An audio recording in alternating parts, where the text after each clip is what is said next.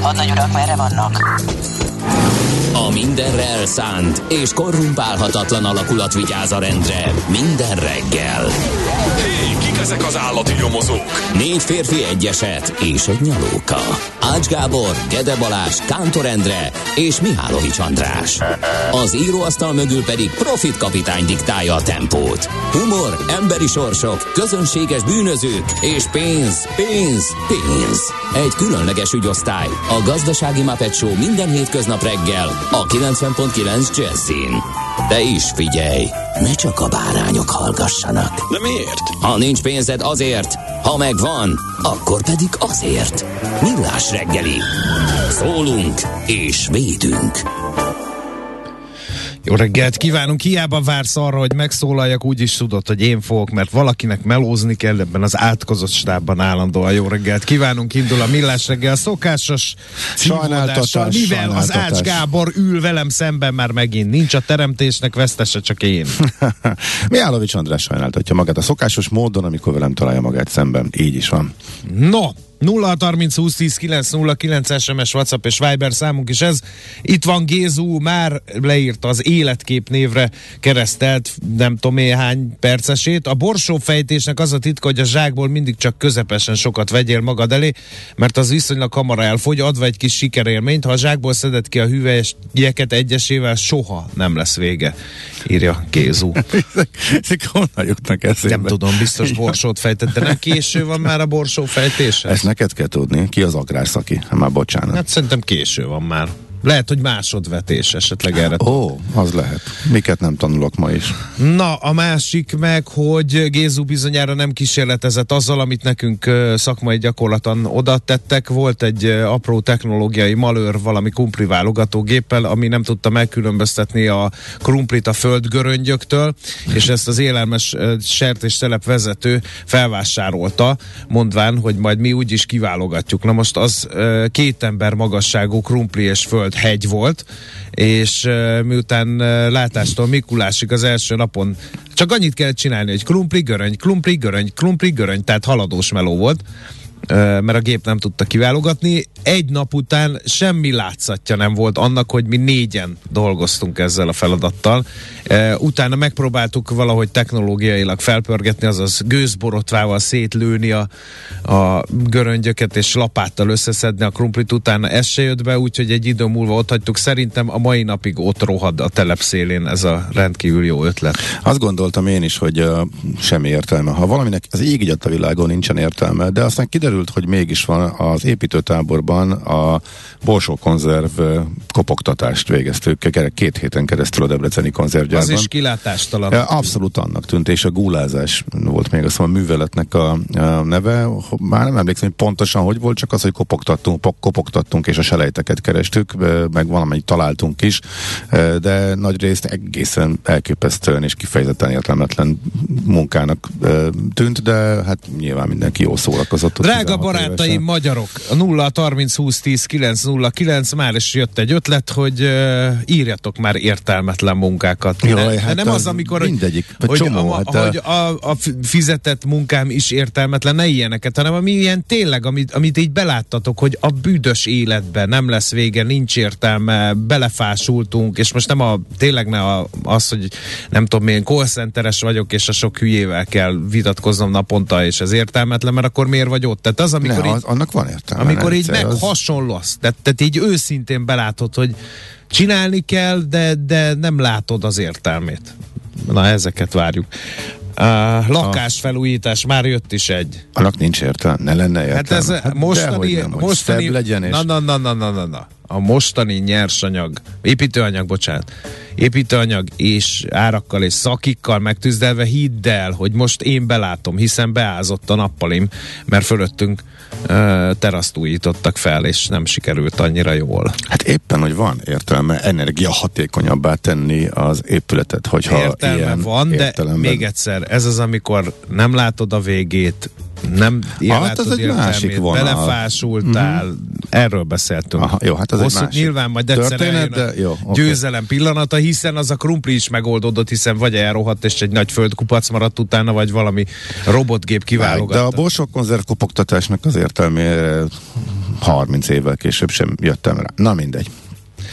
BMW-be indexet szerelni. Jaj, Istenem, jönnek 0 Jó, jó. 10 9 0 9.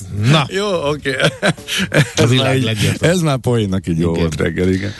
Na, mm, 2022. szeptember 16-a van péntek, úgy az Edit névnapos hallgatókat gratuláljátok meg, mi is meggratuláljuk, mert hogy nevük napja van ma, és a születésnaposoknak is jó egészséget, sok vidámságot kívánunk, akiknek meg név és születésnapjuk van, mint a minket segítő Imola édesanyjának, azoknak külön is gratulálunk, és egyben le tudnánk a boldog karácsony jó kívánságot is, ha már így van. Na, mm, indul az Európai Mobilitási Hét a mai nappal, drága barátaim, ezt nem árt, hogyha tudjuk, szeptember 16 és 22-e között dúl az Európai Mobilitási Hét. Aztán ma van az ózon világnapja.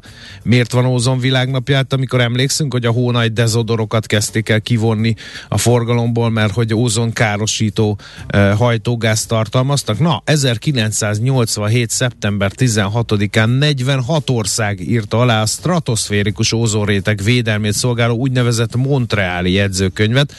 Már a 189 ország csatlakozott hozzá, köztük Magyarország 1989-ben. Ez volt az első globális környezetvédelmi megállapodás, amely, mit ad Isten, sikeresnek bizonyult, mondhatná, mondhatnók. Aztán a hangzás kultúra napja is van, úgyhogy reméljük, hogy jól fog hangzani ma a rádió Az egészen biztos, viszont ami, ami ezután jön, az a legnagyobb meglepetés és a legnagyobb felvilágosodás számomra. Az Old Kinderhook. Aha. Én nem tudtam, hogy honnan jön az oké okay kifejezés. Vitatkoznak hát ez- rajta, nem csodálom, hogy nem tudtad, mert nincs egyértelmű. Ez egyfajta magyarázat, Aha. egy csomó minden van. Zöld utat kap az oké okay kifejezés.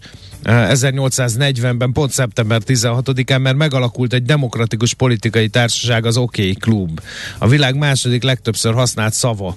Eh, Egyébként ez a klub elnöke Martin van Buren eh, szülővárosának, Old Kinderhooknak a kezdőbetűiből alakult ki, állítólag. Aha, még, még állítólag, egyszer, aha, ez jó, az oké. egyik magyarázat. Ne tessék megírni a többit, mert minden évben, mikor ez az egyforduló eljön, beleszaladunk ebbe.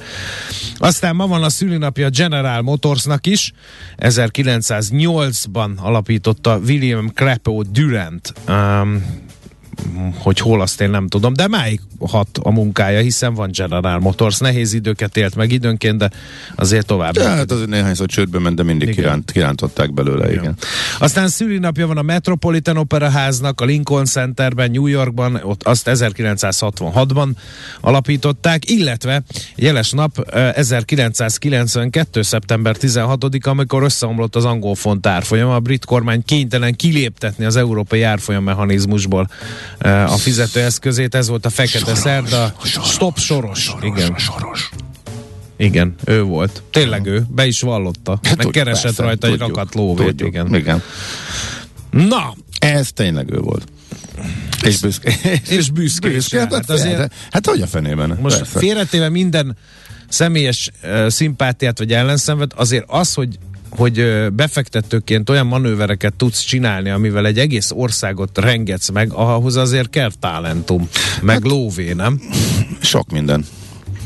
De az, az egy mestermű. Elkötelezett. Hát igen. Az, Egy bankrablás az, is lehet hogy- mestermű, mondom, vagy teszem hozzá. Az, hogy te jobban látod uh, egy a országnak piac. a gazdasági helyzetét, mint az adott kormány, az még bőven kevés ahhoz, hogy uh, összetudjál, hogy, hogy, hogy összeomoljon egy, egy, egy deviza. Nagyon érdekes történet. Egyébként hosszasan lehetne uh, elemezgetni, úgyhogy de tekintélyes szakirodalma van nyilván, úgyhogy És nyilván sokat tanult belőle a világ összes országa, és most már odafigyelnek, hogy még Aha. egyszer ne így ismétlődhessen. van. ez meg. Viszont ő innentől kezdve lett tökéletes mumus egészen a mai napig. Igen. De hát nyilván ehhez kellett még egyéb társadalomformáló tevékenysége is, úgyhogy ja, de innen indult az ő Igen.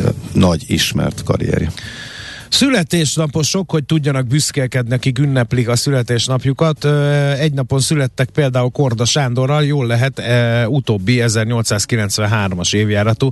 Sir Alexander Korda néven híresült el, mert magyar származású filmrendező és producer volt ő, aki nem tudná. Aztán e, vele egyidős Szent Györgyi Albert, aki Nobel-díjas magyar kémikus, szerintem őt nem is kell bemutatni. Aztán Sárosi doktor, szép kerek évfordulója van. 1912-ben született a magyar válogatott labdarúgó, Olaszországban még edzésködött is. 1993 óta azonban nincs velünk. Aztán B.B. King, amerikai blues gitáros énekes zeneszerző, 1925. szeptember 16-án született meg ma ünnepeljük Kalambó születésnapját is, legalábbis az őt megformáló színészét, mert Peter Falk, amerikai színművész 1927. szeptember 16-án született.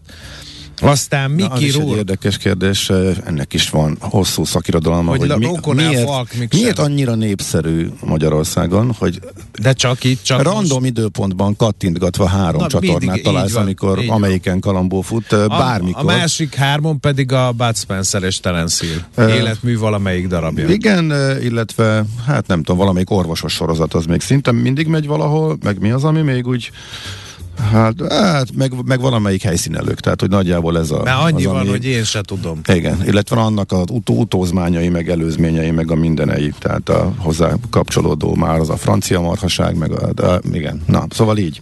Mickey Rourke, amerikai színművész, gyerekek, ne plastikázzatok, mert olyan lesz az ábrázatotok, mint Mickey Rourke, uh, remek színész. Ugye láttuk a Pankrátor című filmben, de én az utolsó törvényen kívülibe szeretem uh, legjobban, mert az western, a Pankrátor meg nem az. Uh, de hát ő szebb akart lenni, pedig nem volt rossz képű csávó, de még szebb akart lenni, és erre tessék. Mi lett az ábrázatával? Én nem is merném most felütni a kalendárt, hogy megnézzem, hogy per pillanat hogy néz ki, de 1952-ben született szeptember 16-án az amerikai színész, aztán Larry István magyar rockzenészt is köszöntjük, 1953-ban született. Hol van David Copperfield? Sikerült az egyik mutatvány, mert én évek óta nem hallottam róla, úgy el van tűnve. Azóta Ő is vissza, keresik. visszavonult, nem volt valami hír, hogy Visszavonult? Abba- Miért lebukott abba valami hagyja. ocska trükkel? elfogyott a varázserő. Elfogyott a varázserő. A nyugdíjba ment a varázserő, hogy kifogyott a mágia. Ne, nem tudom. Hát figyelj, semmit nem. Visszahajlott a Semmit. kanál. Hát eh, nem tudom, mi lett a vége. Az nem ő volt. Ja, akkor ki, ki, ez ki volt? A, az a izraeli származású magyar Ó, múk, vagy Ó, nem. tényleg. Ó, segítsetek, kedves Öregszünk, hallgatók. Igen, Mhm. szenilizálunk, nem jut eszünkbe uh, bizonyos név. És itt van Ács Gábor egyik nagy kedvence, Kéti Melua, a grúz születésű brit énekesnő, életem egyik legrosszabb koncertjének. Időt, pénzt, energiát, kellemetlenséget nem kimélve elmentem a Veszprém Festen a koncertjére, és olyan se hús, se hal koncertet adott, hogy azt hittem, ha nem középen ülök beszorulva egy kempingszékbe, akkor én bizony öt perc után felálltam volna. Mert és nem ismerted megfelelően az életművét, és nem tudtál kellően ráhangolódni. Lenyomtad a torkomon. Én, hát három talált játszottuk összesen, ez biztos nem az De ezek életmű. közül egyiket sem adta elő, Hát azt ezért. mondjuk, azt mondjuk kellemetlen. Ennyit ismerünk, és erre készülünk, igen.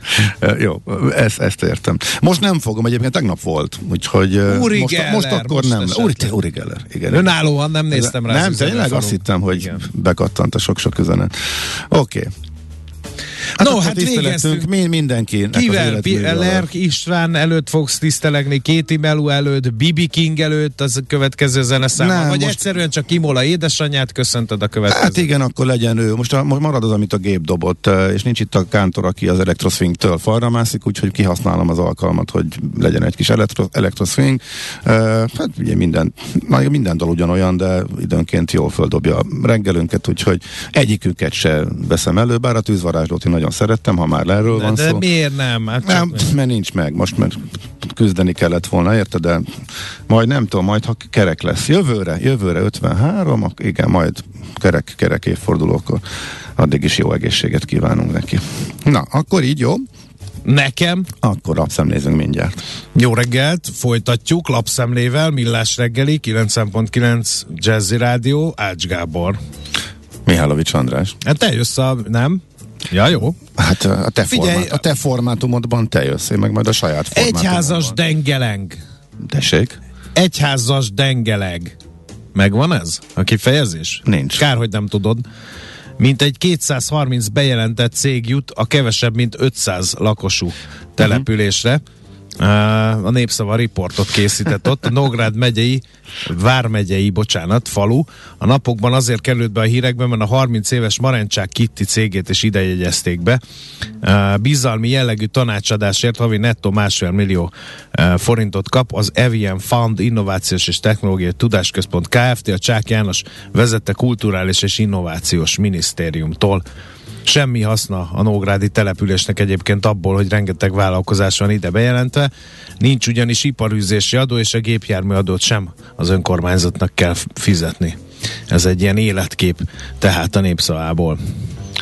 Igen. Mm, én ezt egyelőre, most nézem a többit, hát nem eszik olyan forrónak ását nálad. Képzeld el, hogy akik izgalmasat és egyedit szoktak írni, senkinek nincsen vezetőanyaga. Se a portfólió nem hozott semmit, se Érde, a, G- se na, a G7, láttam, se a bizony. G7 uh, nem hozott semmit, és még a napi ponthusok sem küldték el, hogy mi a reggeli nagy dobásuk, úgyhogy ezek közül nem tudunk választani. Ami viszont érdekes, ugye háborús helyzet kapcsán én igazából két szakértő van, akit ha szembe jön elemzésük, azt mindig elolvasom, egyik Rácz András, a másik pedig uh, a portfólió Huszák Dániel, és uh, uh, Rácz András most írt a 444-en uh, Bezony, azt olvastam. reggel, tehát ez a legfrissebb elemzés arról, hogy a harkivi áttörés, ahogy ő a címben uh, fogalmaznak, milyen következményei lehetnek. Senki se gondoljon arra, meg se számítson arra, hogy ezzel közelebb jött a háború vége, itt inkább a tél, a tél, a tél, a tél előtti, igen, Igen. igen. Hát igen, végig is leegyszerűsítve, igen.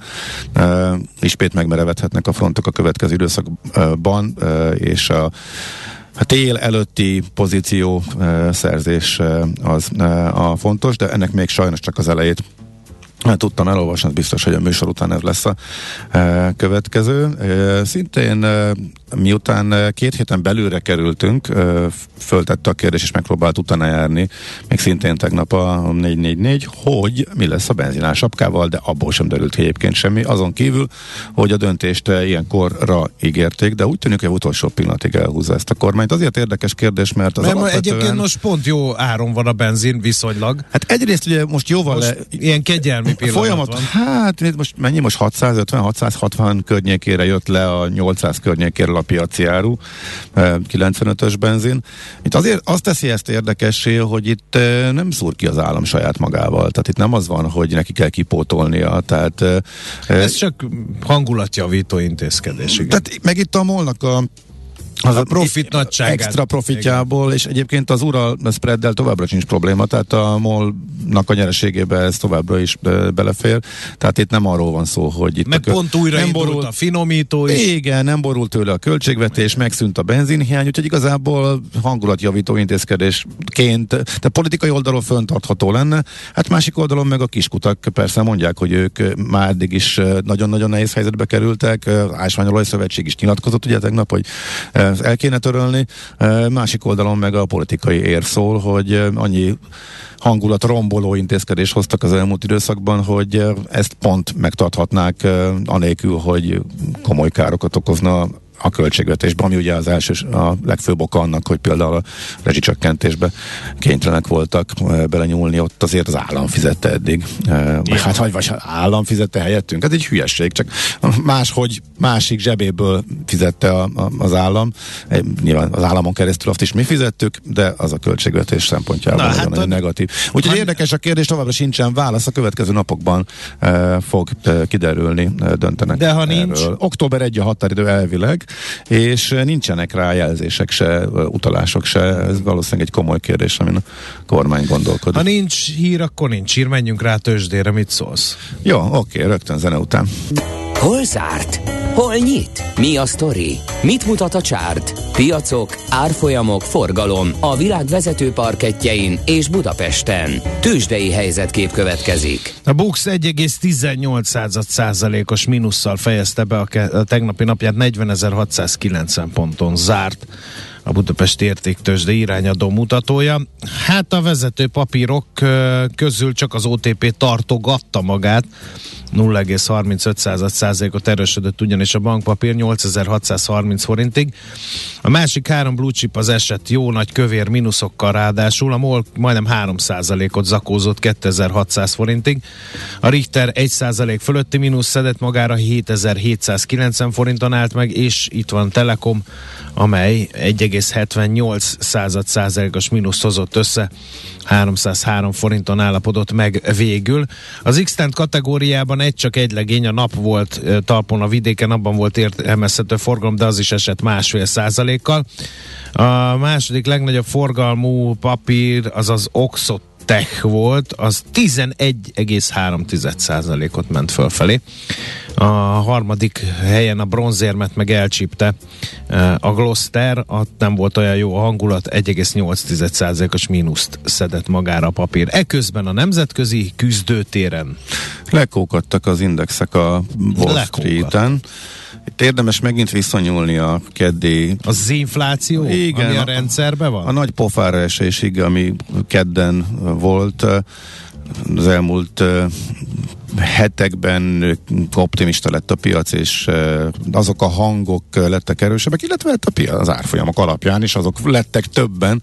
A piacon, akik arra számítottak, hogy az infláció tetőzhet, és a Federal Reserve befejezheti az év vége felé a kamatemeléseit, és jövőre egy kis csúcson ücsörgés után majd elindulhat a kamat csökkentési ciklus, a gazdaság pedig majd a puhalandolás állapotába kerülhet, és ez kiváló a tőzsdének, ez nagyon pozitív lesz. Majd erre építettek pozíciókat, és ez egy másodperc alatt foszlott semmivé az inflációs adat által. A maginfláció sokkal durvábban emelkedett, egy pillanat alatt tolódtak ki a kamatemelési várakozások, és fosztottak szerte.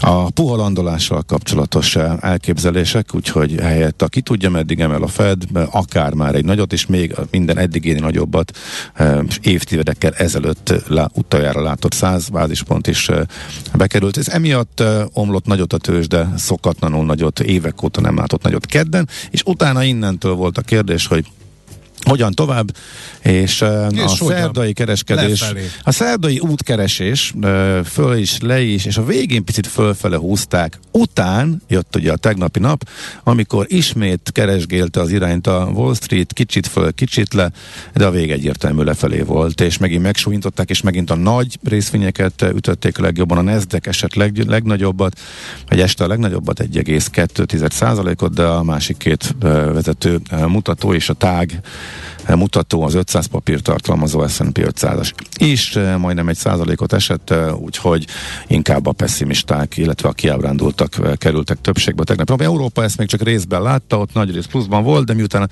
Amerika már kicsit kókadozott a DAX-ot, már negatívba fordították, néhány Európa Index még kitartott nullába, vagy kis pluszban, úgyhogy nagyjából ennyi a történt. Nagyon a céges események most nem befolyásolták, ez volt igazából a kérdés, hogy innen az iránykeresésből merre indul el. Nem egyértelműen, nem látványosan, de tegnap azért lefelé fordultak ebből a helyzetből a vezető mutatók, úgyhogy nagyjából ez volt a lényeg a tőzsdéken. Tőzsdei helyzetkép hangzott el a Millás reggeliben.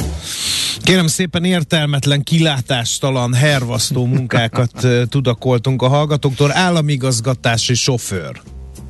Tényleg ők mindig van, sokat várnak. Hát tudod, aki ilyen minisztert, meg államtitkárt viszi, és ott áll, és hát vár van, random helyeken. Hát hogy az értelmetlen? Igen. Hát ez hogy, hogy lehetne kiváltani és értelmessé tenni?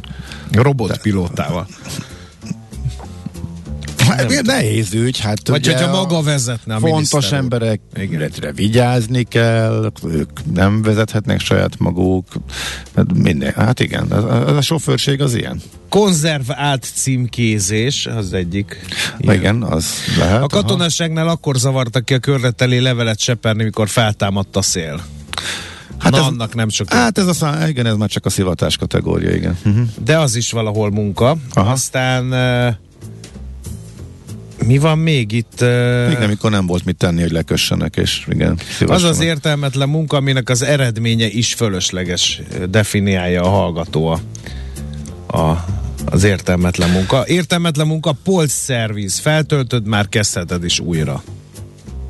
Mi az a polcszerviz? Hát a, ami benne van a ben, ben vagy ilyen áruházba, és akkor mit tudom én, kukorica konzervet vagy lisztet, aki rakja ki a polcra. Kitolja azzal a békával, és akkor ott rakja. Na, de és hát mire ha... véget ér, addigra kezdheti előről. Nyilván, de hogyha nem töltött fel, akkor nem lesz honnan megvenni, tehát akkor leáll a értékesítés. Tehát Nem, a, miért? Elviszik, a, elviszik a, a, ez valahol... finom pesti úri népek raklapról is. Ja, ja értem. Ja, hogy csak a polc. A kukorica hát, ugye, ez se felel címerezés. meg a definíciónak. A, a kukorica Az igen. címerezés. Miért? Dehogy is, ne vicceljél már. Hát leromlik az állomány, hogyha nem. De hogy romlik? De, de, de. Nem romlik az. Érdekes, hogy többen írják katona élményeiket, egy kora nyári napon levezényeltek a körlet elé, a kanadai nyárfa vattaszerű valamiért sepregetni, kilátástalan meló volt, de elment vele egy délelőtt, mikor meguntuk, valaki elővett egy öngyújtót. igen. Szóval ilyen, ilyen is Hát igen, hasonló. igen, értelem. igen, nyilván a katonasságnál a szivatásból kitalált munkák az egy külön kategóriát képvisel. Uh, inkább Maci használja a technikát, nem tudna ennyit ártani, rémes ez a csörömpölés, írja valaki, amit te itt hózsanáztál. Ovidiszkót tartotok? Ez a másik. Nem nagyon szeretik a hallgatók a, Mi az, hogy a hozsan? swing, mi az elektroswinget? Mit, mit hozsannáztam? Én egy egyetlen semmit sem hozsannáztam. Jó reggel, szerintem Kántor úr nincs egyedül azzal, hogy vegyesek Ja. az érzései az elektroswinggel. Nekünk is vegyesek az érzéseink, de nekünk kevésbé negatívak, mint Kántor úrnak fogalmazunk így. Én csak azt mondtam, hogy minden dal ugyanolyan, de meg, egy, egyet meg lehet hallgatni egy reggel. Na, Jó, akkor értem, miről volt szó. No, hát ö, szerintem akkor menjünk rá a hírekre, Schmidt Andrea fogja azokat tolmácsolni tinéktek. A reggeli rohanásban könnyű szemtől szembe kerülni egy túl szépnek tűnő ajánlattal. Az eredmény krétával körberajzolt tetemes összeg. A tethelyen a gazdasági helyszínelők, a ravasz, az agy és két füles csésze és fejvállalakzat. A lehetetlen küldetés megfejteni a Fibonacci kódot. A jutalom egy bögre rossz kávé és egy olyan hozamgörbe, amilyet még Alonso Mosley sem látott. Millás reggeli, a 90.9 Jazzy Rádió gazdasági mapetsója. Vigyázat! Van rá engedélyünk! A Millás reggeli fő támogatója a Schiller Flotta KFT.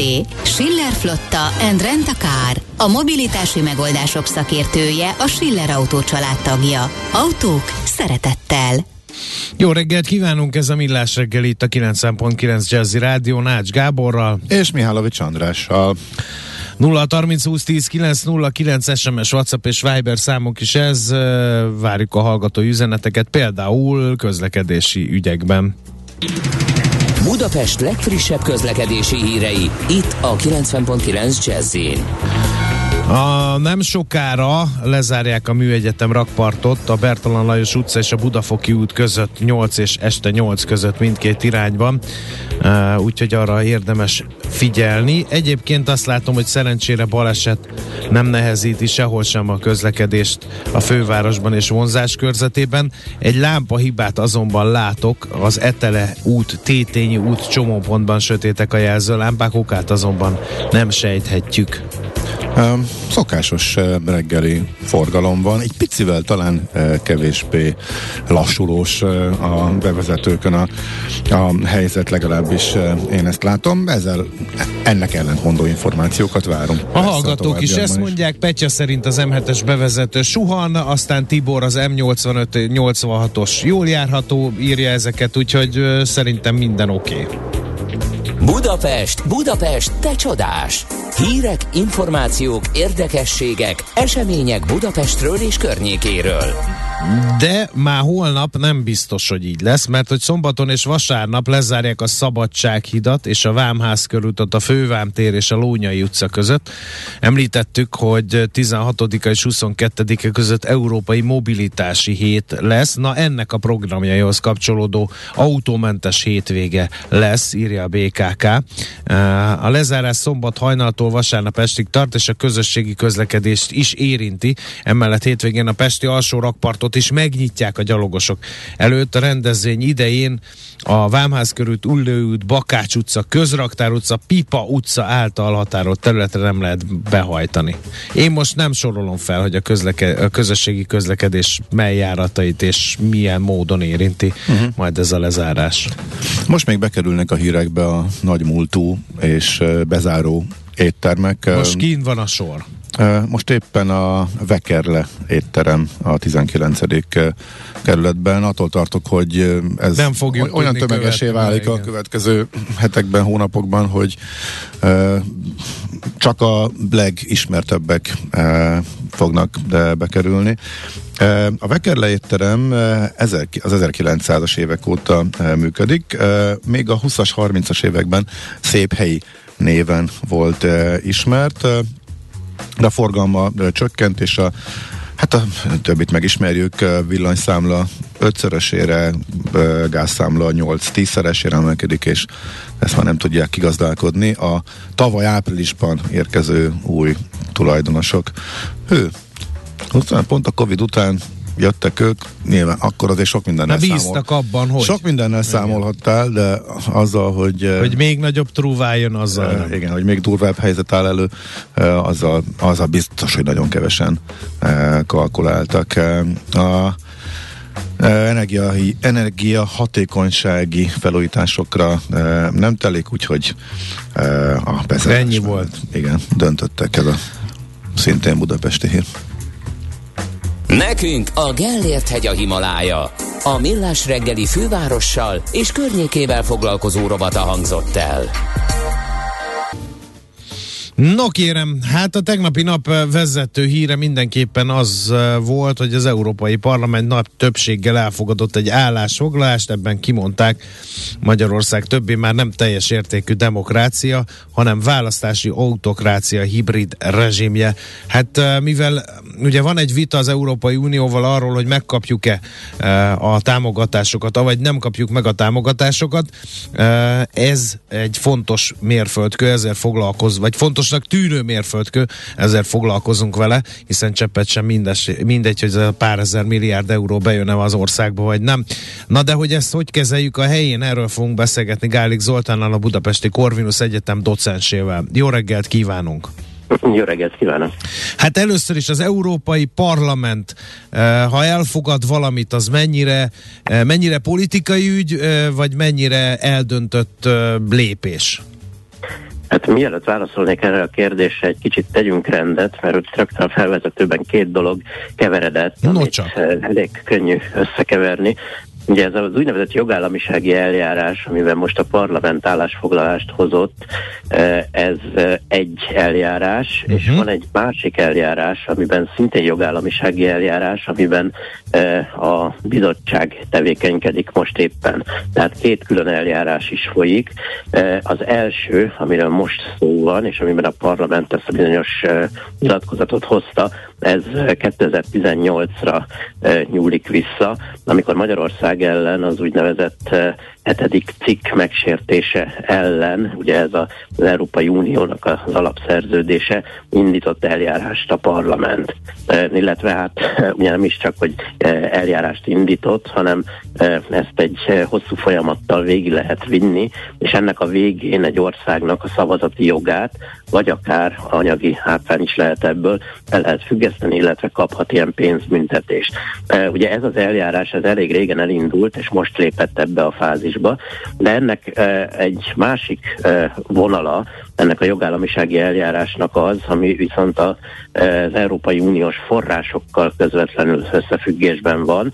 Ennek is éppen most lesz egyébként a hétvégén egy fázisa, hiszen itt is meg kellene állapodnunk. Ez viszont közvetlenül az uniós forrásokról szól. Tehát itt először is óvaintenék mindenkit, hogy a kettőt összemossa, de nem ugyanaz a kettőnek a kimenete. Uh-huh. Akkor ennek a kimenete mi lehet? Ez egy ilyen politikai állásfoglalás tulajdonképpen? És nem egyéb? Ez egy, politikai, ez egy politikai állásfoglalás, aminek közvetlen jogi következménye nincsen, de közvetetten nagyon is lehetnek következményei.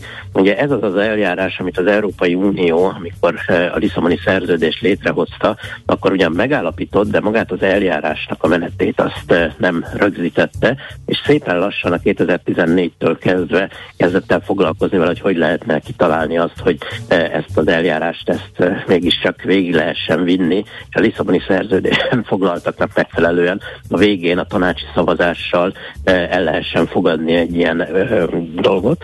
és hát ugye tudjuk, hogy a fő problémája az Európai Uniónak az, hogy amikor a tanács elé fog kerülni, akkor ott egyhangúság szükséges ahhoz, hogy megállapítsák ezeket a dolgokat, és ott Lengyelország nagyon határozottan mondta, hogy nem fog ilyet engedni a tanácsban. Tehát tulajdonképpen ez a folyamat, ez, ez nem megy előre, a tanács nem tűzi napirendre ezeket a kérdéseket, és hát kérdés, hogy, hogy most ezek után lépni fog-e, próbálta perrel, perrel fenyegetni a tanácsot a parlament, de ettől elállt aztán a végén, úgyhogy ez a, ez a folyamat még nyitott. A bizottságra, aki végül is döntéseket fog hozni és tárgyal a magyar kormányjal a forrásokról, ez bármiféle, hogy mondjam, nyomást, vagy finomabban fogalmazva iránymutatást gyakorol ez a mostani állásfoglalás? Igen, hát természetesen ugye mondtam, hogy közvetlenül uh-huh. nincs, de közvetletten azért lehet, hiszen, vagy mondtam, itt van a másik eljárás, ami viszont eh, akkor léphet eh, életbe, és a bizottság el is indította ezt az eljárási folyamatot, amikor az uniós eh, forrásoknak a felhasználása van bármilyen módon a jogállamiságnak a feltételei miatt veszélyeztetve. És eh, hát ebben az eljárásban ugye most lesz majd éppen várhatóan valamikor a hétvégén egy újabb lépés, de meg kell állapodnunk egy egyrészt a, az újjáépítési alap forrásainak a felhasználásában, másrészt a 2021-2027 közötti Európai Uniós forrásoknak a felhasználásának a e, e, mikéntjében, és e, bizony, hát itt az Unió bizottsága e, fegyvereket kap azzal, hogy a parlament ilyen határozatokat hoz, e, de közvetlenül e, természetesen ennek e, ebben a folyamatban e, nem e, nincs jelentősége. Ezzel nem valami fellebbezés, vagy bármiféle ellenvéleményt megfogalmazhat-e az érintett ország jelen esetben Magyarország? Nem, melyik ellen a bizottság? Nem, nem, nem. A mostani ja, most visszakanyarodtál a... Igen, igen, igen, igen. Uh-huh. Mert a bizottsági még nincs itt, tehát arról fölösleges előbbre beszélni. Majd te...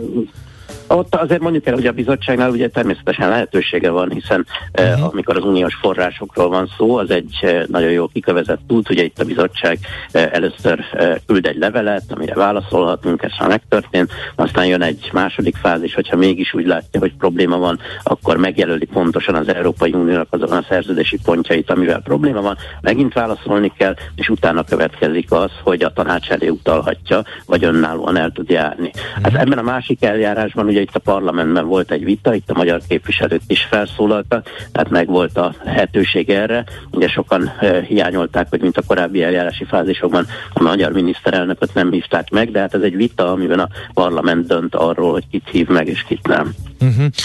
Um, innentől uh, akkor érdemes a bizottsági eljárásra fókuszálni, az a faj súlyosabb.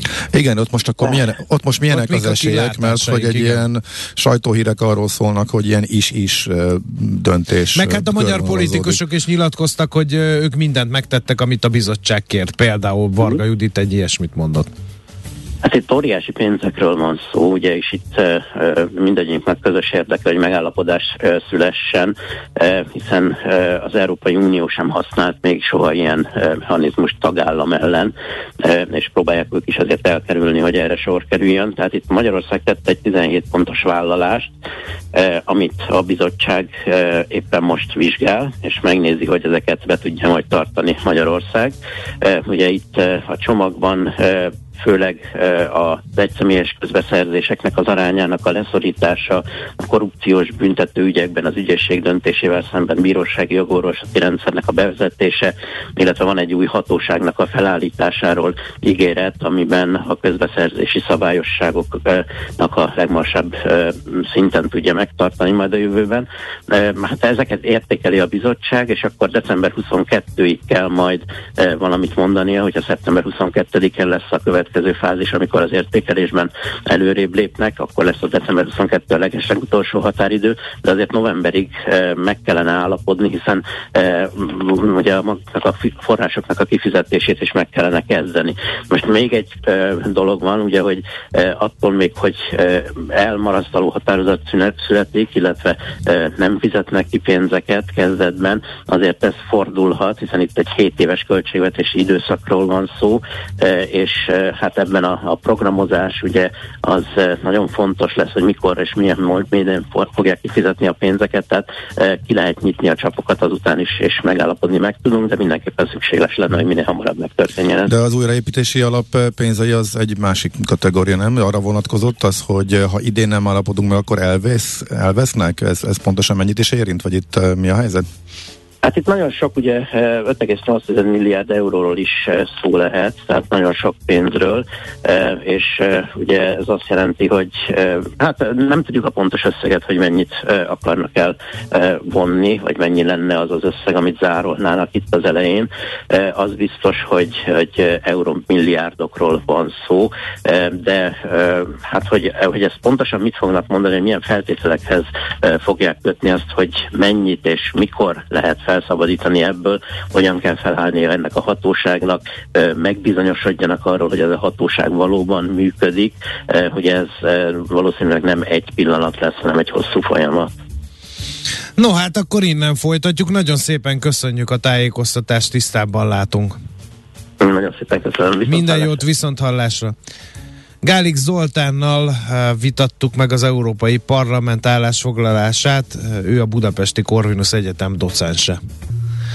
No, hát aki nem tudná, most már sokkal, de sokkal zöldebben működik az Ethereum kriptovaluta, de nem akarom elvenni a kenyerét Szabó Dávidnak a Crypto Position Investment Fund portfólió kezelőjének, hogy a részleteket megossza velünk. Szervusz, jó reggelt! Jó reggelt kívánok, szervusztok! Hát ez egy új korszak, mondhatjuk, ugye, az ethereum oh. Új korszak, és köszönöm, hogy nem akarod elvenni a ke- kenyeremet, nekem is jusson valami. Hát Fontos. ezekben a nehéz időkben. így van, így van. No, mi Jó, történt az Ethereumnál?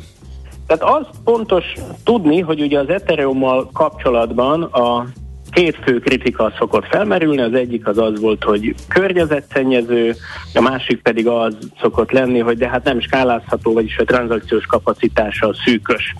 És tegnap az történt, hogy a Merge nevű uh, upgrade során meg a, a, az ilyen bányászat a proof of work alapú konszenzus mechanizmust, amit a bányászok hajtottak végre, azt átalakították, és mostantól a Proof of Stake konszenzus mechanizmussal működik az Ethereum, ami azt jelenti, hogy a továbbiakban nem áramzabáló, hanem csökkent az áramfogyasztása mondjuk 99,95%-kal, De ez egy ilyen döntés kérdése? Ez, ez hogy működik a gyakorlatban? Mert ez egy nagyon szép, és ha minden így működne, akkor most nem kellene félni, hogy az oroszok elzárják el gázcsapot, vagy nem. Így van, tehát a gyakorlatban ez úgy működik, hogy egyébként az Ethereum a kezdetektől kezdve deklarálta, vagy legalábbis az Ethereum alapítványa kezdetektől fogva deklarálta, hogy jó, elkezdünk ezzel a bányászattal, a proof of work mechanizmussal dolgozni. Tehát, hogy legyen, működjön, igen. Tehát, hogy legyen, működjön, amit a bitcoinban már kipróbáltak, azt, azt ismerjük, azt tudjuk, hogy működik, de egyébként kutatjuk azt, hogy hogyan lehetne jól megoldani azt, hogy, hogy ne kelljen ennyi áramot zabálni ja, ahhoz, hogy az Ethereum működni tudjon. És egyébként 2015-ben azt ígérték, hogy hát talán ez egy éven belül meg is fog valósulni. Na most nem valósult meg, és újabb és újabb csúszások lettek, de legalább jó alaposan kikutatták azt, hogy hogyan kell ezt jól csinálni. És most végre ezt beprogramozták, meggyőzték a közösséget arról, hogy ez jó, és mivel ez egy közösségi döntés, tehát hogy itt a, a, a magának a hálózatnak az üzemeltetőit azt ugye a közösség végzi, ők úgy döntöttek, hogy ez egy jó dolog, érdemes ezt, ezt az upgrade megcsinálni, és a többség ezt megcsinálta. Uh-huh. És innentől kezdve az Ethereum így ebben a formában működik. És akkor ennek két jelentősége van, tehát az egyik, amit már említettél, hogy akkor mostantól kezdve ez nem környezetszennyező, E, ezeket a kritikákat most már nem lehet rásütni az Ethereumra. A másik pedig az, hogy ugyan a mindennapi felhasználó ebből nem vesz észre semmit, tehát a, a, a tranzakciós kapacitása például nem nőtt meg ettől az Ethereumnak, de kinyitja az utat afelé, hogy, hogy ezt a problémát is tudják kezelni, és remélhetőleg néhány éven belül a tranzakciós kapacitása is alaposan megnő az Ethereumnak. A befektetők, vevők voltak erre a mörzsre? Tehát volt ennek piaci hatása? Én inkább azt mondanám, hogy, hogy a, a, a szokásos ilyen vedd meg a plegykát és add el a tényt láthattuk. Uh-huh. Tehát jelenleg ugye nincsenek a kockázatos eszközök kapcsán, nem látjuk azt, hogy hatalmas hatalmas máni alakult volna ki a világban, nem csak a kriptopénzekben, hanem sehol máshol. Rengeteg félelem van a világban, akár ilyen geopolitikai háborús kockázat, akár pedig ugye az inflációtól való félelem, és az elmúlt hetekben azt érezhettük, hogy az Ethereum ára az emelkedik, valószínűleg sokan rá készültek arra, hogy ez a merge meg fog történni, és akkor majd milyen jó lesz, és amikor ez effektíve megtörtént, akkor inkább profitot realizáltak, és esett az árfolyam. Uh-huh. Mennyire hat az Ether az, hogy, hogy a metaverzum épül, szépül, szó van arról, hogy esetleg ezzel lehet majd ott fizetni? Egy hallgató kérdezi, hogy, hogy ezért megy ez az egész, mert hogy majd arra készülnek, hogy a metaverzumba ezzel fizethetnek. Hát a metaverzum az csak az egyik felhasználási lehetőség, uh-huh. és én azt gondolom, hogy ez mostanában azért nem a, a fő fókuszban van, tehát amikor attól kell félni, hogy vajon mivel fogunk fűteni, akkor a metaverzummal kapcsolatos kérdések a háttérbe szorulnak. Egyetértek. De azért nem csak ez a felhasználási lehetősége van, tehát itt azért ez, ez itten az értékek internete, itt tulajdonképpen már egy fél pénzügyi rendszer felépült az Ethereumon belül, ami elképesztő tranzakciós lehetőséget, korábban nem látta tranzakciós lehetőségeket tesz lehetővé, a hagyományos világban nem ismert dolgokat, és én azt gondolom, hogy ennek inkább van jelentősége uh-huh. egyébként rövidebb távon. Na, és távon. mielőtt elengednénk, még a bitcoinról beszéljünk egy kicsit, ha már kriptovaluták szóba kerültek az Ethereum kapcsán. Van kriptotél a kriptodevizák piacán? Hogy látod, mert ezzel fenyegettek, hogy ez a, az évnek a második fele az erről fog szólni, hogy beköszönt a kriptotél. Nem tudom, hogy ezt mennyire hívhatjuk kriptotélnek. Azért nem tudom, mert hogy korábban a kriptotél úgy köszöntött be, hogy egyébként minden más kockázatos eszköztől függetlenül a kriptopénzek területén láthattunk egy nagy visszaesést, és sokáig ott vergődött az árfolyam. Mármint ezek a De korábbiak most... a sok évvel ezelőttiek, amikre most utalsz. Igen, mm. tehát... Tehát, hogy a részvények mentek fölfelé, vagy legalábbis nem estek akkorát, viszont a kriptoeszközök meg igen. Így van, tehát uh-huh. ez a 2013-as mánia utáni években, a 2017-es mánia utáni években történt így. És hogy most látszólag megint volt egy mánia 2021-ben, és most jó nagy visszaesés van, de azért nem gondolom azt, hogy rá lehet sütni azt, hogy ez itt most a kriptotél, mert a részvények ugyanúgy visszaestek. Tehát hatalmasat esett a részvénypiac, tehát ez nem feltétlenül, vagy nem tudjuk biztosan, de hogy, hogy azért ez nem úgy tűnik, mintha egy csak kriptospecifikus dolog lenne. De hogy a, a, a bitcoin házatáján mi a helyzet? Hát ott is vergődik az árfolyam, tehát hogy a 2017-es csúcsa az 20 ezer dollár volt, és onnan jó nagyot visszaesett. Most ennek a, a tájékán vergődik, vagy megyeget, ugye régen ez soknak tűnt, most ez inkább kevésnek tűnik. És ezzel kapcsolatban azért azt lehet észrevenni, vagy tudni, hogy ugye a bitcoin szokták a digitális aranynak nevezni. És hogy az arany ugyanezt csinálja. Tehát az arany az két és fél éves mélypontján van, legutóbb a koronavírus utáni pánikban volt ilyen alacsony árfolyamon, mint amilyen most. Szóval úgy néz ki, hogy ebből a szempontból a bitcoin nagyon is ugyanúgy viselkedik, mint az. De, de még amit hozzátennék ehhez, az az, hogy uh, azt lehet érezni, hogy bizony, tehát Európában is, és legúj, legújabban Amerikában is vannak olyan hatóságok, akik azt szeretnék elérni, hogy a proof of work konszenzus mechanizmust, ezt a bányászatot, ezt tiltsák be. Na most ez elég hülyeségnek hangzik, hogy valamilyen tevékenységet csak úgy ö, betiltani, de láttunk már olyat, hogy mondjuk kormányzati hatóságok hülyeséget csinálnak. Ez éppen nem valószínű, de láttunk ilyen hangokat, mondjuk ö, a bitcoin körül. És ezek a hangok esetleg felerősödhetnek annak kapcsán, hogy ugye a második legnagyobb kriptopénz, az Ethereum most áttért a bányászatról, tehát kvázi az Ethereumot most már ez a, ez a hat, potenciális hatósági tiltás nem fenyegeti, és hát azért hatóság... energiaválság van, és hogyha mondjuk a műtrágyagyárnak állnak le, meg, meg gondolkoznak, hogyan korlátozzák a lakosság fogyasztását, akkor végül is érthető kormányzati intézkedés, hogy egy nagyon energiazabáló ágazatot lekapcsoljanak a hálózatról. Persze, csak ugye ezt a bitcoin hálózat saját maga megcsinálja. Aha. Egyrészt azért, mert hogy hogyha magas az áramára, akkor egyszerűen a bitcoin bányászok kevesebbet fognak fogyasztani belőle. Másrészt áttelepülnek globálisan oda, ahol egyébként meg olcsó lesz az áramára, és ahol nincs ilyen probléma, mint amilyen Európában uh-huh. van. Oké. Okay. No, hát, hát akkor... Bocs, egy utolsó, akkor nagyon röviden. Az is következik, hogy az Bitcoin Ethereum olló nyílhat, nyílhat, tehát hogy ez a Bitcoinra inkább negatívan hat, az Ethereumra pedig pozitívan? Az elmúlt ö, hetekben, hónapokban egyébként ezt láthattuk, tehát valóban a, a, az Ethereum az jobban tartotta magát, mint a Bitcoin, és el tudom képzelni azt, hogy, hogy ez hosszabb távon így lesz. De a Bitcoin mm. maximalisták biztos nem értenek velem mm. egyet. Igen, okay. soha senkivel senki nem ért egyet ebben az országban, úgyhogy ne lepődjünk meg ezen. Na, köszönjük szépen, Dávid, klassz volt. Nagyon szívesen. Szerbusz, minden jót. Szia, szia. No, új korszak van az Ethereumnál, meg nem biztos, hogy uh, kriptot él a piacon. Erről beszélgetünk Szabó Dáviddal, a Crypto Position Investment Fund portfólió kezelőjével.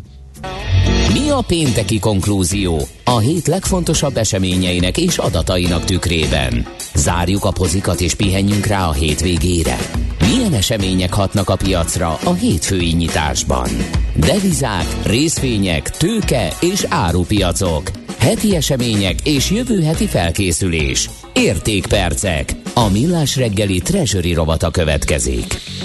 Kriptodevizák után simán csak devizákról lesz szó, mert ezek eh, mozgatták a héten a fantáziánkat rendesen. Sági Pállal az OTP Global Markets Treasury üzletkötőjével majd megbeszéljük a legfontosabbakat. Szervusz, jó reggelt!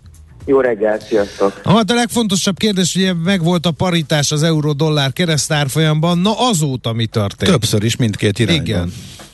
Ez így van, most is ezt kerülgetjük, most éppen egy picikét alatta vagyunk, de hát ez azt jelenti, hogy 0,99-85-nél járunk, tehát lassan kezdjük megszokni azt, hogy a egy euró ugyanannyiba kerül, mint egy dollár, és ez igazából tényleg meglepően régóta kerülgeti a paritást az árfolyam. Azt mondhatnánk, hogy először itt valamikor július közepén érintette meg, illetve azóta többször ugye átlépte az árfolyam. Nem tudja eldönteni, hogy merre menjen ez a devizakereszt. Sok minden történt ugyanakkor azóta, ami önmagában már eldönthette volna az irányt, aztán jött jöttek ellentétes adatok.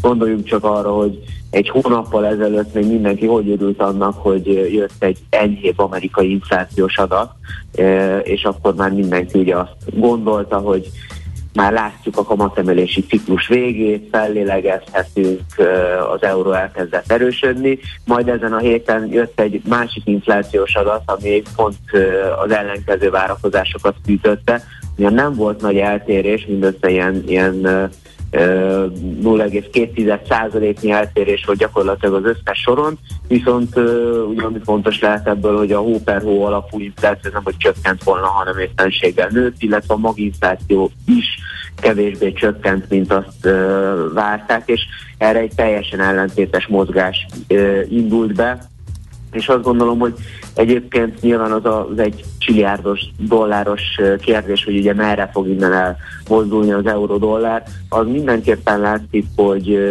annak ellenére, hogy eléggé héja volt a, legalábbis ahhoz képest, mint amit vártak az LKB döntés utáni um, nyilatkozatoknak a nagy része, és ugye még a piac azt is gondolja, hogy októberben is fog 75 bázispontot emelni az LKB ismételten, viszont... Ugyanannyit fog a Fed is.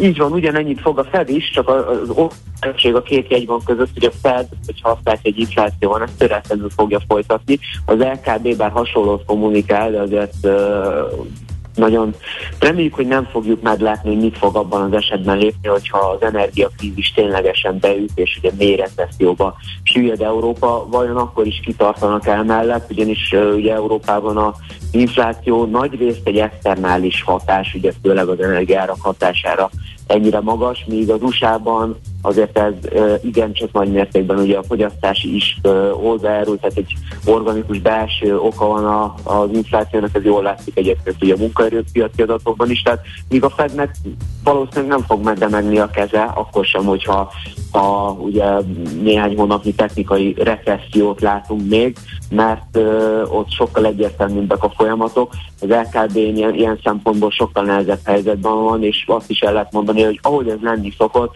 az LKB akár az emelés, akár a csökkentést általában nagyon későn szokta elkezdeni, és általában hamar be is fejezi, tekintettel arról, hogy már gyakor, már el is, el is jön ugye a makrogazdasági fordulat, és egyébként arra szerintem vannak jelek, hogy most is valami ilyesmi előtt állhatunk, tehát ugye lassulnak a, a gazdaságok, azt láthatjuk, hogy ugye a gázár is valamelyest a, a hét közepén vissza tudott esni, sajnos ugye már a tegnapi napon 200 fölött. Hát arról tesznek az oroszok, hogy olyan nagyon ne essen vissza, mert bejelentették, hogy az északi áramlaton akkor egy molekulányi sem fog jönni. Úgyhogy ez hatott az ára. Egy ilyen, de, ilyen devizapiaci helyzetben mennyire meglepő a forintnak a teljesítménye? Ott gyengültünk eléggé, és itt felvetődik a kérdés, ez mennyire ennek a hangulatnak köszönhető, és mennyire ország specifikus? Én azt gondolom, hogy is is, és nyilván nehéz széttálazni, hogy mi, mi melyik mértékben hatott. Itt azért akkor érdemes mindig megnézni, mit csinálnak a, a legközelebbi régiós társak, így ugye a Cseh Korona vagy a Lengyel Zotyi. Hát azt lehet mondani, hogy annak ellenére, hogy a, az MNB a három régiós hídban közül azt gondolom, hogy most már bátran kijelenthetjük, hogy a leginkább héja hozzáállású és a, és a leghatározottabban vette fel a kesztyűt az elszálló inflációs folyamatok ellen, tehát itt nem csak a alapat legmagasabb, de például a, a negatív reálkamat is a legkevésbé negatív most már, és ugye a, a legutóbbi kamat döntésnél az egyéb intézkedések, likviditás ö, célzó intézkedések is azt gondolom, hogy egy prudens egybanki működést mutatnak, aminek egyértelmű a célja. Ennek ellenére azt láthatjuk, hogy a forint a sereghajtó, nem is kicsikét, tehát azt gondolom, hogy a forint gyengülését azt láthatjuk, hogy az USA inflációs adat után kezdett el gyengülni, mint oly sok más deviza a dollárral szemben, de a most zajló EU-s pénzekkel kapcsolatos hírek azt gondolom, hogy jelentősen befolyásolják az árfolyamot, és ugye itt a az elmúlt napon volt egy pár bajos média hír ezzel kapcsolatban, és azt gondolom, hogy ennek uh-huh. igen csak volt hatása a forint árfolyamra. Úgyhogy valószínű egy, tehát egy dolgot biztosan kijelenthetünk, hogy itt ez a magas volatilitás még a közeljövőben fennmarad, és a jövő héten egész más szinteken találhatjuk az árfolyamot, hogy ugye ez följebb vagy le, lejjebb lesz, az nagy mértékben. Igen. Attól függ, hogy mit, mi, mi, mi, milyen Igen, na most akkor téged is megkérdezzünk arról, hogy, hogy hány forint lesz, ha lesz megállapodás lefelé. Tehát mennyit fog tudni erősödni a forint szerinted? Úgy nagyságrendileg nyilván most az ács röhög rajtam, hogy ilyet hát mert, ugye való, mert a valószínűtlen verziót igen. kérdezted először, de nagyon optimista vagy, igen? Én optimista vagyok folyamatosan, hiszen péntek van nem sokára itt a hétvége. Szóval szerinted mennyi erő van a forintban, hogyha lesz megállapodás? Én azt gondolnám egyébként, hogy ha, ha lesz valamilyen egyértelmű megállapodás, én is azt gondolom, hogy így inkább, inkább valamilyen köztes megoldás tűnik a legvalószínűbbnek, látván az EU jellemző működését, hogy, hogy ritka az, hogy valami ilyen pontszerűen eldől egyik pillanatra a másikra, de hát hogyha ez bekövetkezne és pozitív híreket kapnánk, akkor én azt gondolom, hogy egy pillanat alatt ott találnánk magunkat, ami az első támasz jelenleg ez a száznapos mozgó átlag, Ez volt egyébként az, ami a, a, ezen a héten is megtámasztotta az árfolyamot, ez most valahol 397 körül tartózkodik, tehát ez, ez nyilván az első, az első szint, de egyébként vannak itt lefele még, még olyan ö, szintek, amik, amik minden bizonyal elérhetőek lennének ebben az esetben, hiszen amint ö, ugye előbb is mondtam, a, a a jegybanknak a hitelessége a piacok szemében szerintem az elmúlt időszakban rengeteget javult, olyan értelemben, hogy tényleg látszik, hogy, hogy elszántak és, és hajlandók megfizetni azt az egyébként magas árat, amit az infláció letöréséhez kell. Szóval a következő szint egyébként valahol 392-393 körül lenne, és utána én nem tartom el elképzelhetetlennek a 380-nal kezdődő árfolyamokat sem. Uh-huh. Még hogy én vagyok nehéz, optimista. Kedves Gábor. Na, hát hogy optimista, ugye ez a forgatókönyvre kicsi az esély, de hát most eljátszottunk a gondolattal. Ugye sajtóhírek arról szólnak, hogy valami, igen, amit mondtál, hogy köztes megoldás, az eljárás marad, Brüsszel nem lesz elégedett, de időt ad a kormány, a magyar kormánynak, hogy még újabb és újabb vállalásokat tegyen. Ebben az esetben maradunk itt, ahol voltunk, tehát ez most az alapforgatókönyv, vagy ez mondjuk inkább forít gyengítő? Még csak ezt sem mondanám feltétlenül, tehát amíg nincsen szó konkrét forrás megvonásokról, addig azt mondom, hogy vannak olyan pozitív hírek, amikre várhatunk, vagy amiben reménykedhet a piac.